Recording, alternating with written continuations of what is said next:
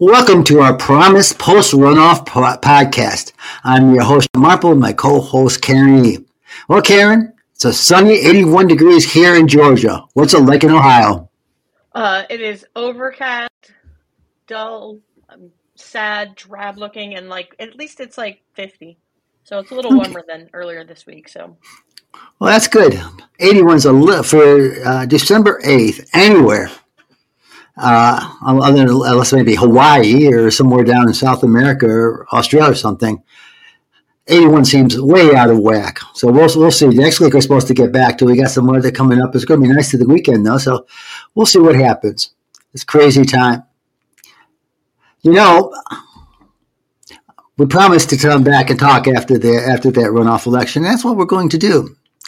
It was hard to watch because it started out where Warnock had a huge, huge lead, but we knew that was from early vote, and we knew early vote has favored the Democrats from from from oh, forever since they've had the early vote.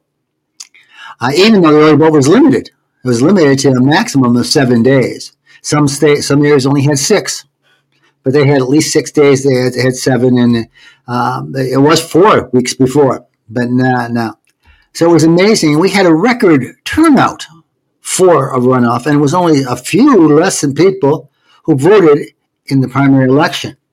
Again, it was hard to watch, but in the end, and we'll talk more specifics about it as we're going along here, but Reverend Warnock prevailed, winning about 3% more votes. Thank God. It's it. Amen. It was scary watching that, even though I don't live in Georgia. But you know, who who gets elected to the Senate in each state matters to everybody. You know, either way, and mm-hmm.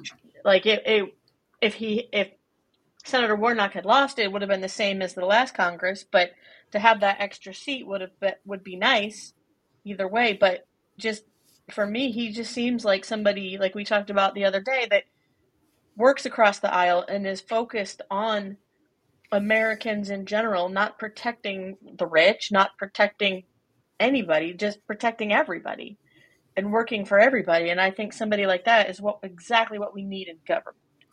Oh, for sure. And one of the nice things that we watched his uh, uh, victory speech, if you want. And one of the things he said, he said he's here for every Georgian, whether they voted for him or not he's going to be there and he says i see you. I see what see you. I understand you. I'm going to do go right back to work tomorrow meaning yesterday and and, and start working for all georgians. And i think you know i don't think had walker won he would have said this anyway the same thing. I will grant this that walker for the first five minutes of his concession speech sounded the most intelligent he sounded in this entire election However, he said the same thing four times over the next 20 minutes. So really, he kind of took away what he had accomplished in the first five minutes. Crazy time. I read something yesterday from about, it was an article about his son that posts a lot on social media that said that initially that Walker didn't want to run. That Trump kept calling him and almost demanding that he run. And that's essentially why he chose to run. Now, I don't know how true that is, but that's an interesting point to consider as well. It's like Trump went shopping for somebody that he could put in Georgia and have that vote. And, and you know, I don't. Th- I think they wanted Walker specifically because he's not political, specifically because it's not anything he's ever dealt with. I think they wanted somebody that they thought would just sit there and vote on the R side every time. And they would mm-hmm. tell him, vote this, vote this, vote for this, vote against this and I think that's what they were trying to do. They did, and, and they thought they could use a Georgia hero. Now, one of the interesting things is I've read more into it, uh, and not everybody is going to know this unless they, they know his more of his background. But what happened was that, uh, as, as, as, you know, that uh, he won, uh, Walker won the Heisman Trophy in 1982, and he became part of a football team in the uh, United States Football League, uh, a team that Donald Trump owned. And he lured him with enough money away So I think that you know when he started my career, it became very lucrative for for Walker, and I, I, don't know if Walker felt he owed him to do this or not, whether he wanted to or not. But the family and friends said, "Don't do this; you're going to regret it." And then it turned out well. We know what it turned out for him. It did not mean anything very good for him. No, and, and you know, you said that, and you reminded me of something. Really, it's going to sound like it's not related at all. I watched a documentary about a month or so ago about Jerry Falwell Jr. and all the scandal that happened around him.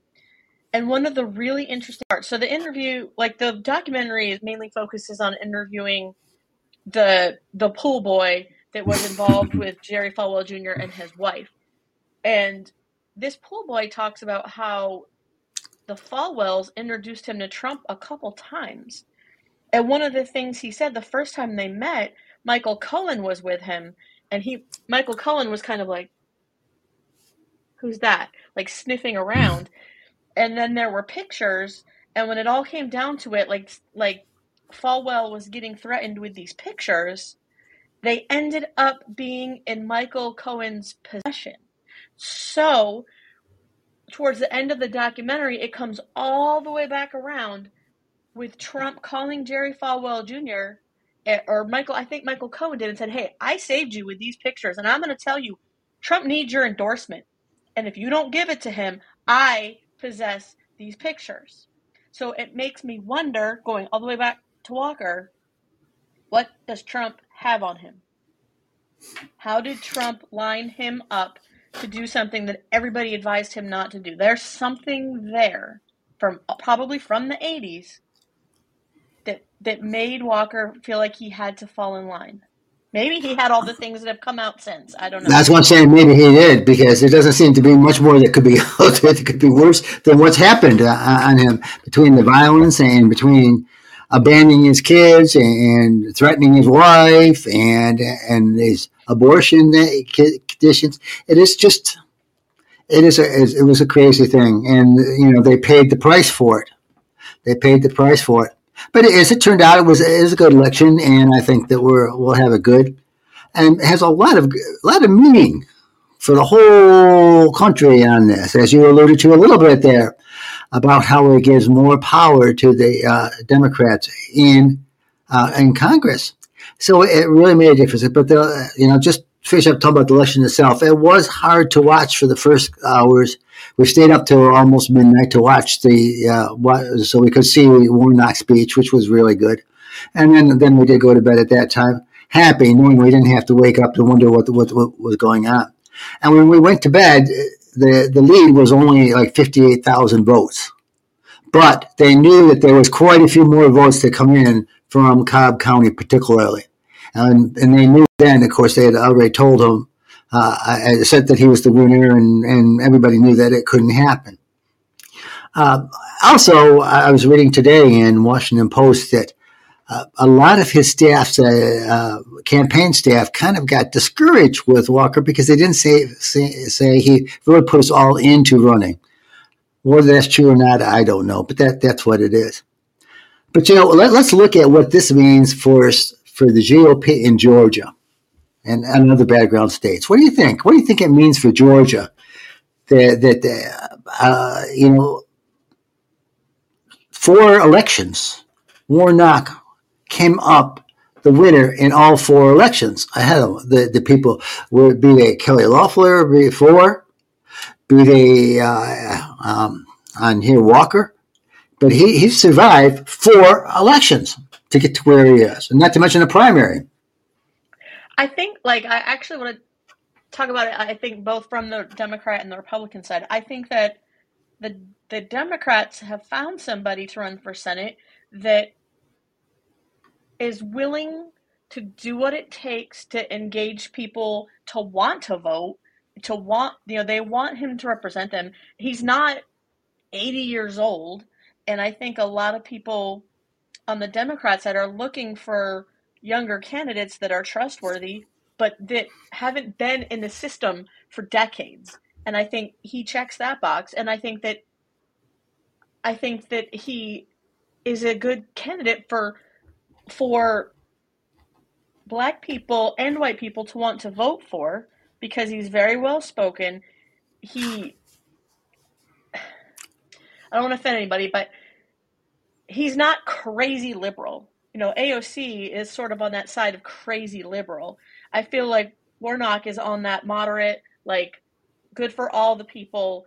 You know, there's these things that need to change, things that need to happen, but you're not like, oh, this guy's nuts. You know, and mm-hmm. I think that that helps a lot. Like, there's something about him that feels approachable. Like when you look at pictures of him, he just seems like that really cool college professor that you know will teach you.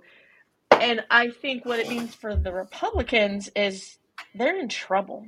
You know, Stacey Abrams has figured out how to motivate people to register, how to get out and vote, and and I think that with we're not getting elected a second time like he has, I think that that is very gratifying for people that put in all this effort to vote.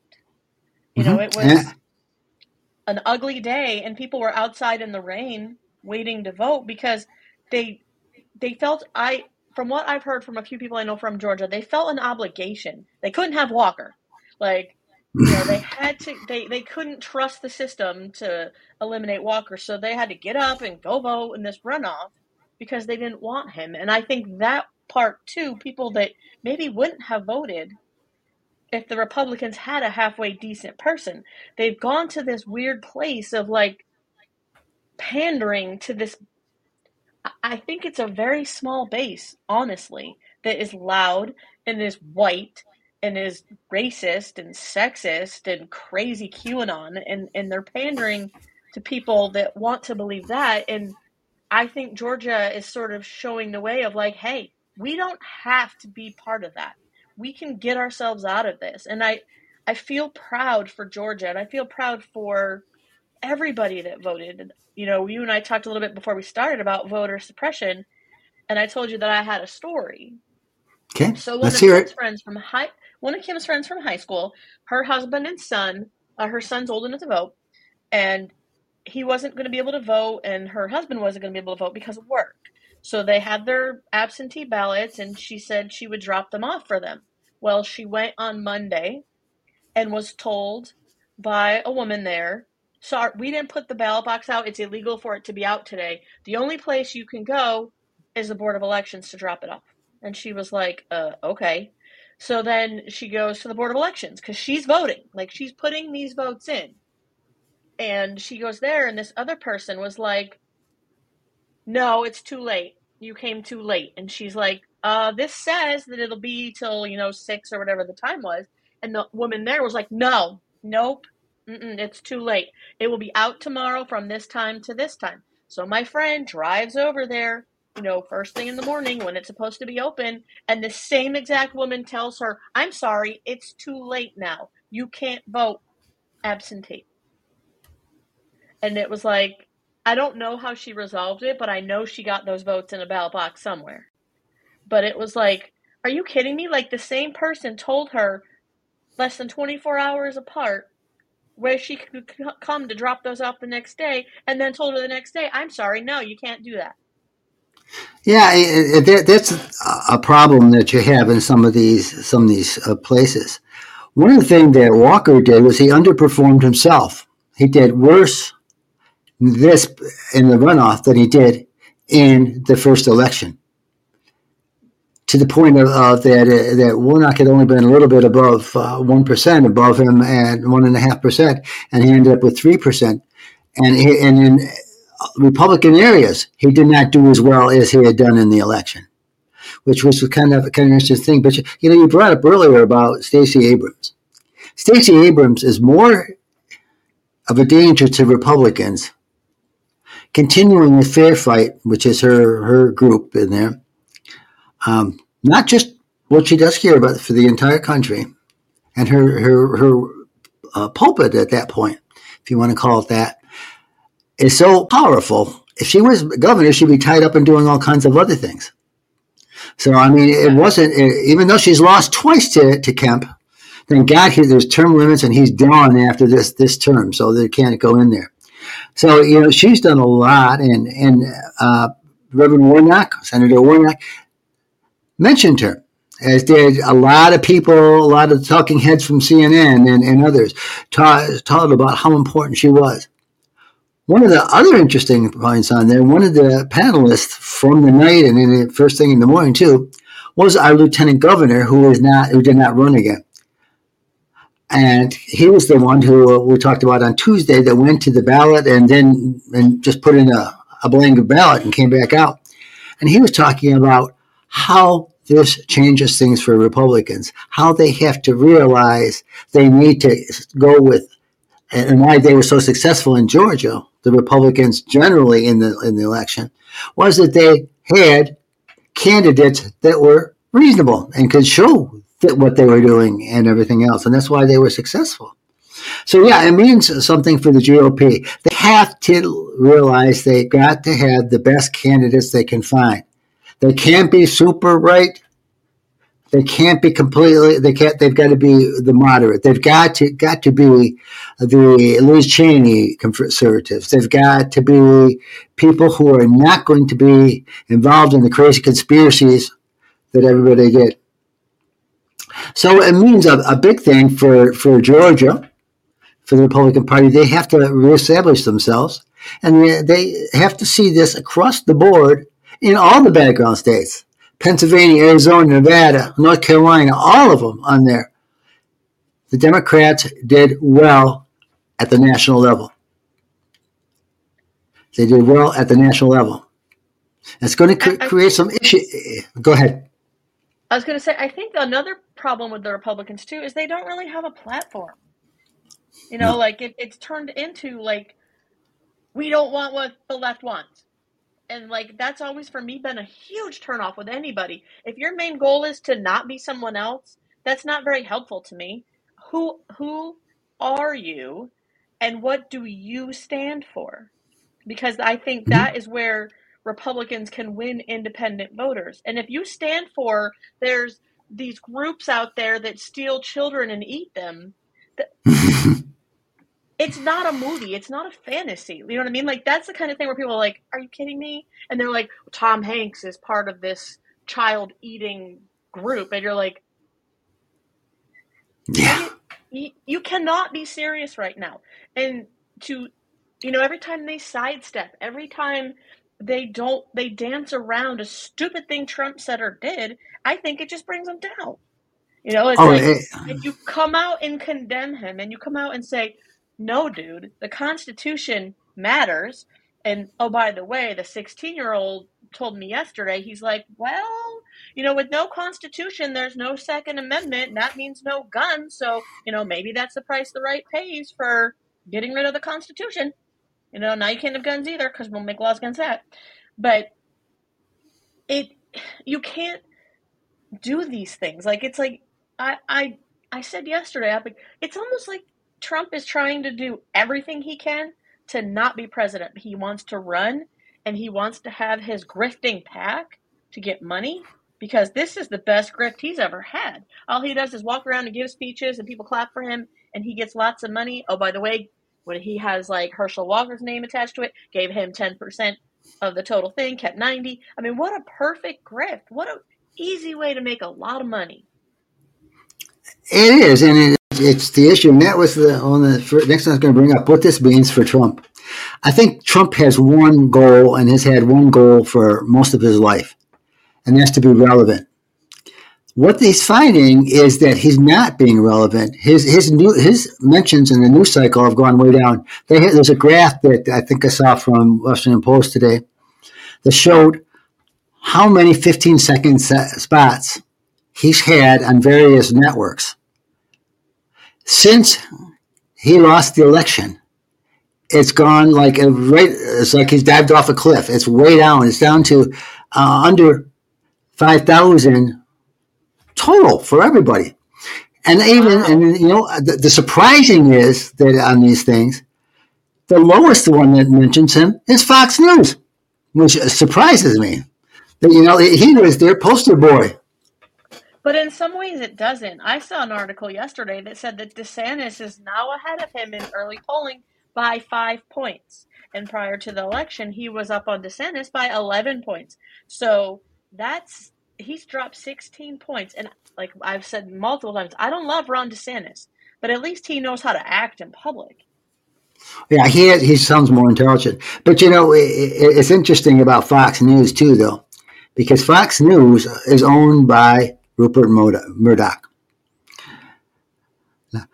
Uh, Rupert Murdoch is not even an American. He's Australian, I believe.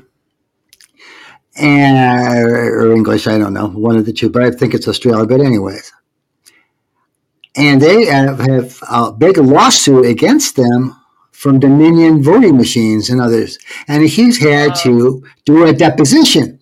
So I'm wondering if he's talked to Fox News and said, hey, let's keep this man off of our news cycles so maybe it's safer for them trying to get out of the, this huge thing. Uh, I think without it, surprisingly, with a few exceptions like Lindsey Graham, I think that there isn't much chance for him to be successful in it, in this, in, in, in trying to be reelected. We can only hope. I don't think there's enough people in there because I think they're going to drop as time goes on. Yeah. So you know, Trump is Trump is out. Let's we can even end the discussion for, for the moment for Trump, anyways. Now the next loser on here is Mitch McConnell.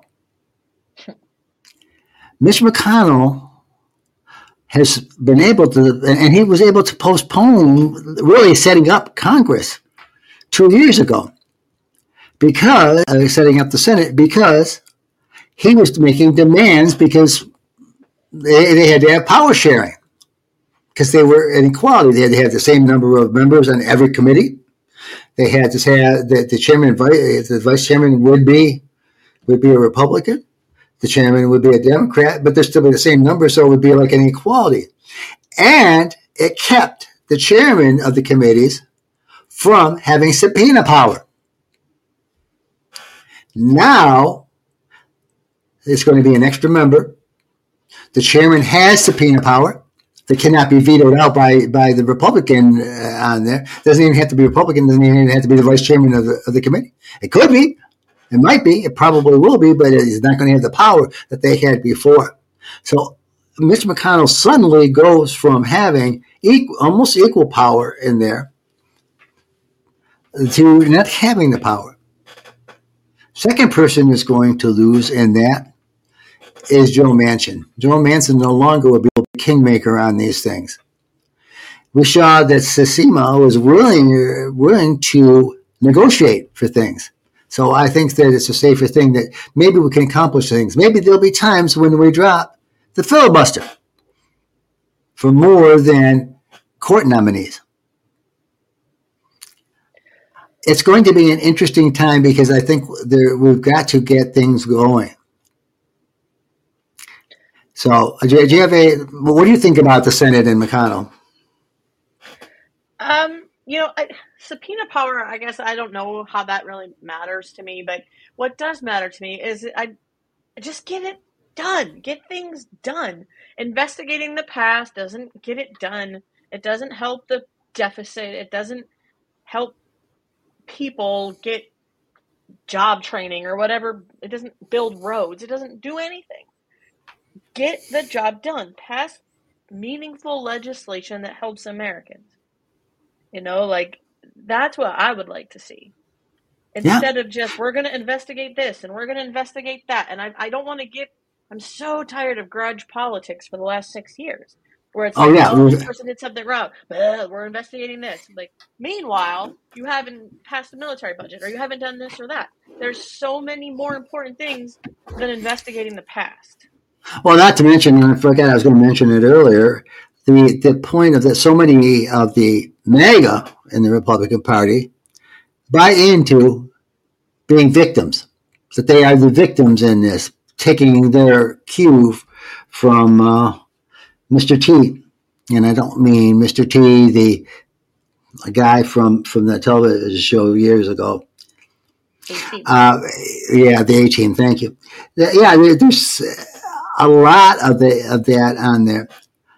one of the interesting things that would happen, and unfortunately it, it, it, it didn't, Mitch McConnell, after he had said, put the blame for the insurrection right at, at the, the feet of Donald Trump, what he did not do that made a difference was he did not allow a secret vote in the Senate. Had he allowed a secret vote in the Senate, I think there would have been enough votes to convict the former president on it. But nobody, everybody's still, everybody's still scared of him. So that's not good. So we looked at what it means for the for Georgia. We looked at what it means for others. What's this mean for the House GOP? They're going to be kind of out left field, I think.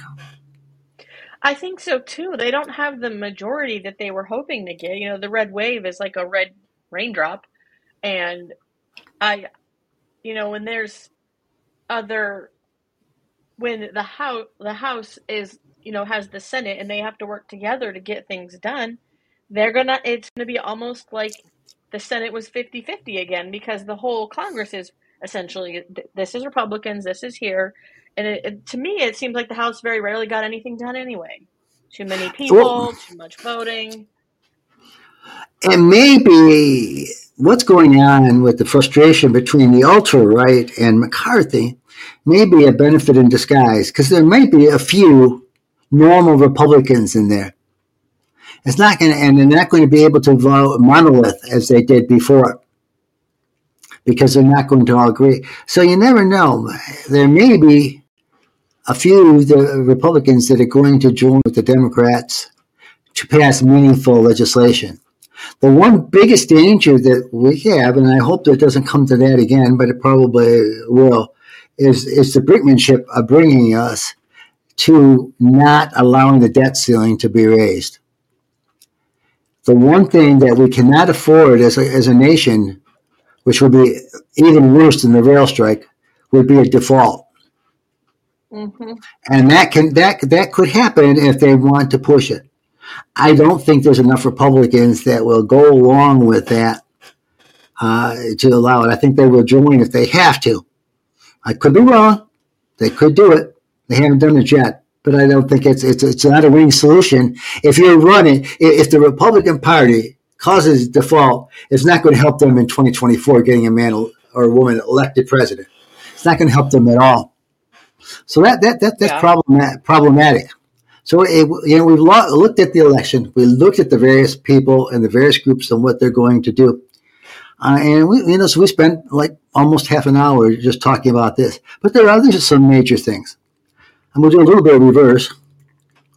I want to talk about yesterday for a moment. Yesterday was the 81st anniversary of the attack on Pearl Harbor.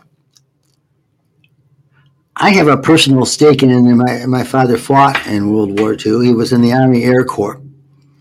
And he fought in the Pacific Islands and fought some really rough times. And he had some really uh, traumatic experiences in there. The people he discovered, he discovered mutilated uh, bodies of Americans.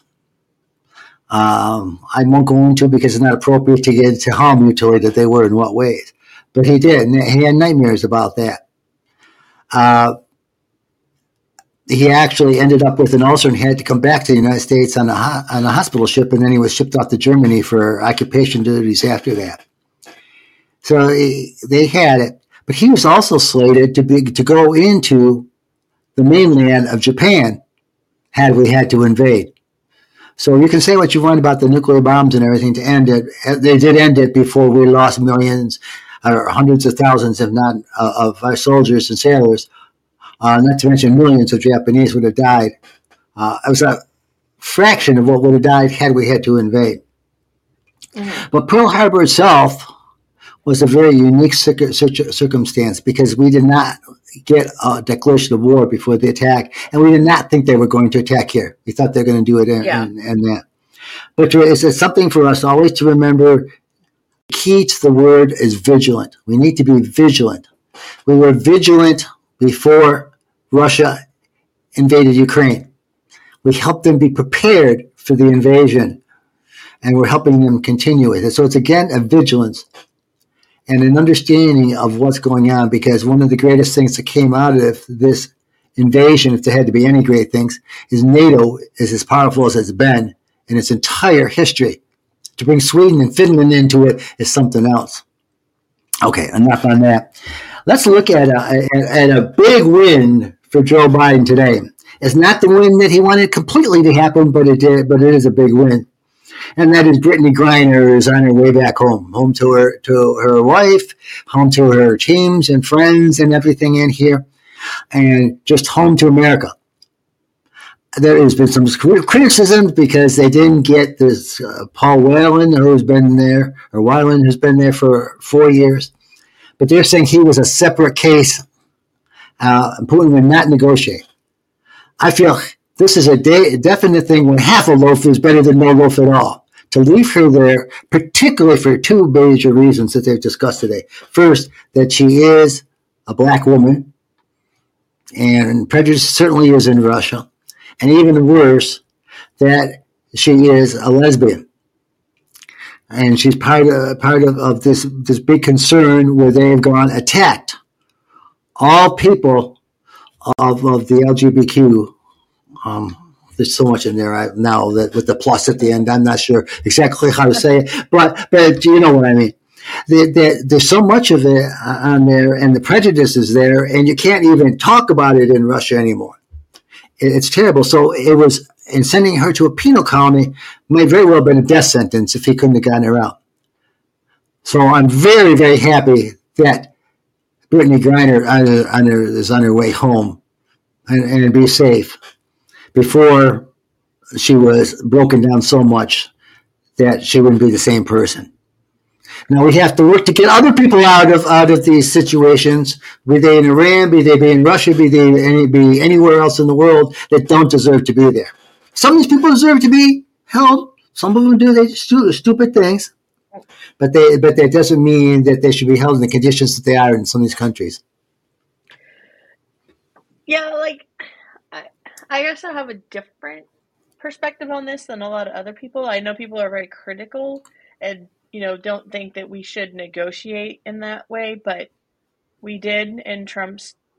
No, it's that it might have been Obama's time. I can't remember what year that was now. I, it might have been Trump's time, where Qatar helped uh, negotiate a trade, and we we traded back uh, some terrorists, some Al Qaeda, and some Taliban folks, and, and I mean, and that happened.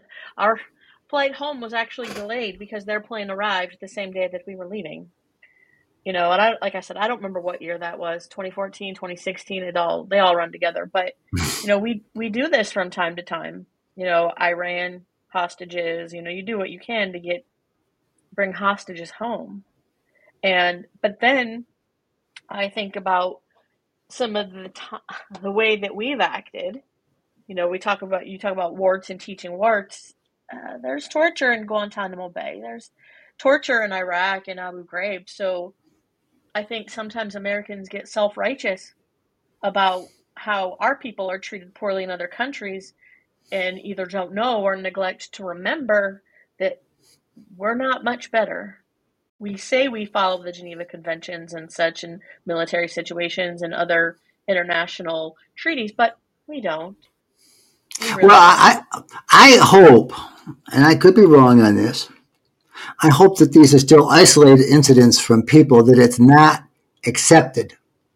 When when this information is brought out, like in the Ghraib there, not so much Guantanamo because that's a whole different circumstance, and I don't know enough about Guantanamo to say it is. But I, I will say one thing to bring up with what you said about trading terrorists back. I'm not sure that's ever a good point, a trading point, because I think that they they are so committed that they will, no matter what type of said they said that they they won't go back to the fight. You can't trust them because they have been so indoctrinated in what they are. So uh, trading terrorists to get, get hostages back probably isn't the best thing in the world. And we need to know how we negotiate. But there are circumstances when, when we, when trading. I mean, this guy's a guy was an arms dealer we were trading back who never, who said, oh, no, no, I, I was just, I was just a trader. I was not an arms trader.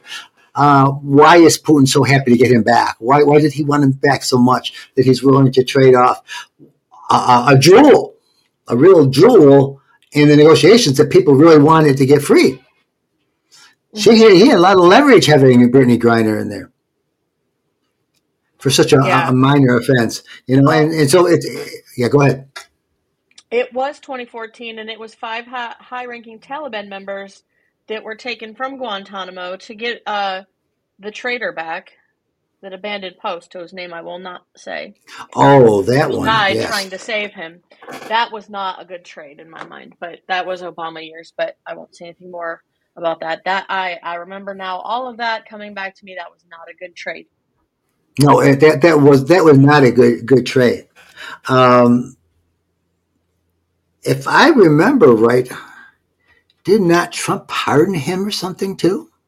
He may have. Uh, I think he. Hold on, I can it, look this up. Because that, that that was that was uh, there's something more on that than uh, than on there. Yeah, I mean he walked. People died. Yeah, they're trying, trying, to get save him. Well, and this is Trump called him a traitor. Well, no, Trump called him a traitor. Okay. Uh, but I mean, oh my gosh, there's so much on here. no, Trump. yeah, crazy. Trump dis- said he was a disgrace. Yeah, okay. Trump never. Trump. Trump and I agree on one thing. Yeah, it, it was, and uh, when people die to save you, and then in fact that you've been to the other side, yeah, it, it, that isn't a, that was not a good trade. Uh, you walked away. Let, let, look very briefly because Obama did did several wonderful things. Obama, like most of the presidents we have, was not perfect.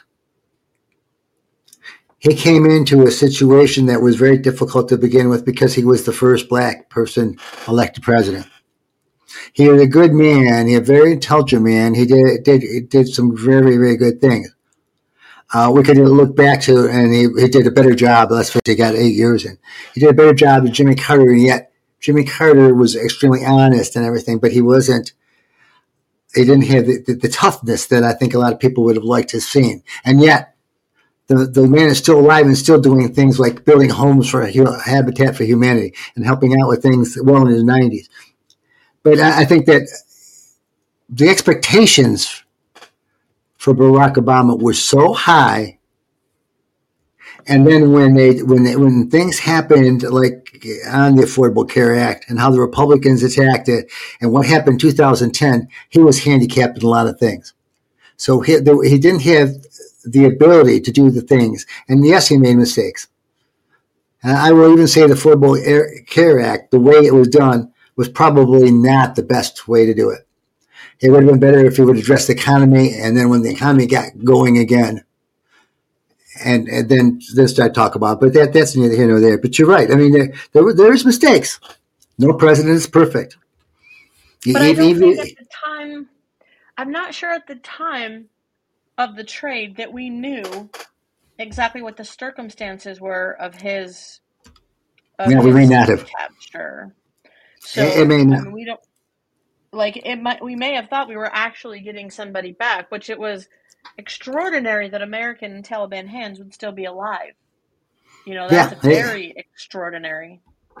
hmm And then and to finish up uh, on today, let's look at the the accomplishment of Biden administration and, in and Congress and what they're doing, and that's the I don't know if this official title for I call it the Marriage Protection Act.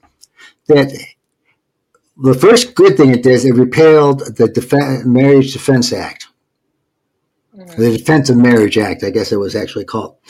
And what it what it has done is not go all go where it should or where it could maybe going nationally, making it okay. But what they're saying is if you are married in a state that has, allows it, then you are you then every state in the union has to recognize that you're married. Every state has to recognize it, which is a, a big deal, really. Particularly with what we got in the Supreme Court, which we could go down that direction another time.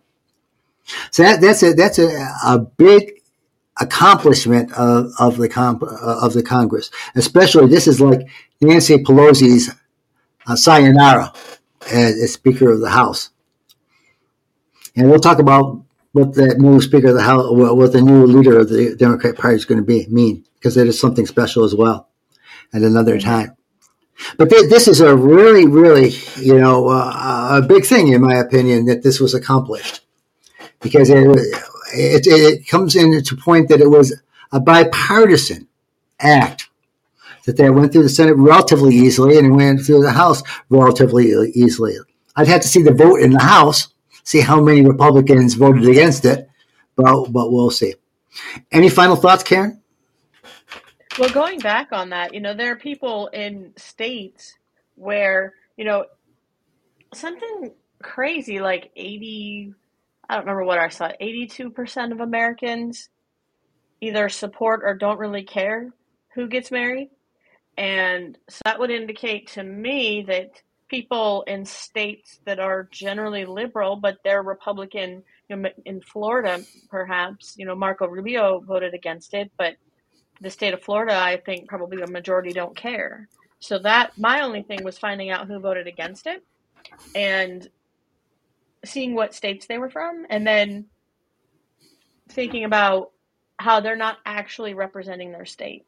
If the majority of your state, the constituents in your state support something and you vote against it, are you representing your state's and your constituents' interest? Or are you representing a very small group that you maybe morally agree with, and that you're not elected and paid for your morals. You're elected and paid to represent your constituents. Well, you can take one more. You know, you talk about eighty percent. Ninety-two percent of Americans support reasonable gun control. Ninety-two percent, including gun owners. The majority of gun owners want reasonable, uh, reasonable laws for protection. But we, I don't we, think anybody knows what that means, though. Yeah. Nobody knows what, what reasonable. Means. Well, some of the reasonable things is just minor things like eh, having gun checks at gun shows and things. So you know, it's it's crazy. But anyways, um, thank you again for being this, and we've had some great discussions today.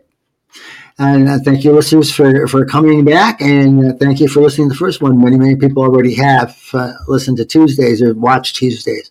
So that's, that's good to know. So God bless you. God bless this great nation. God bless its legitimate leaders. And God bless and protect our troops wherever they are. Thank you and good afternoon.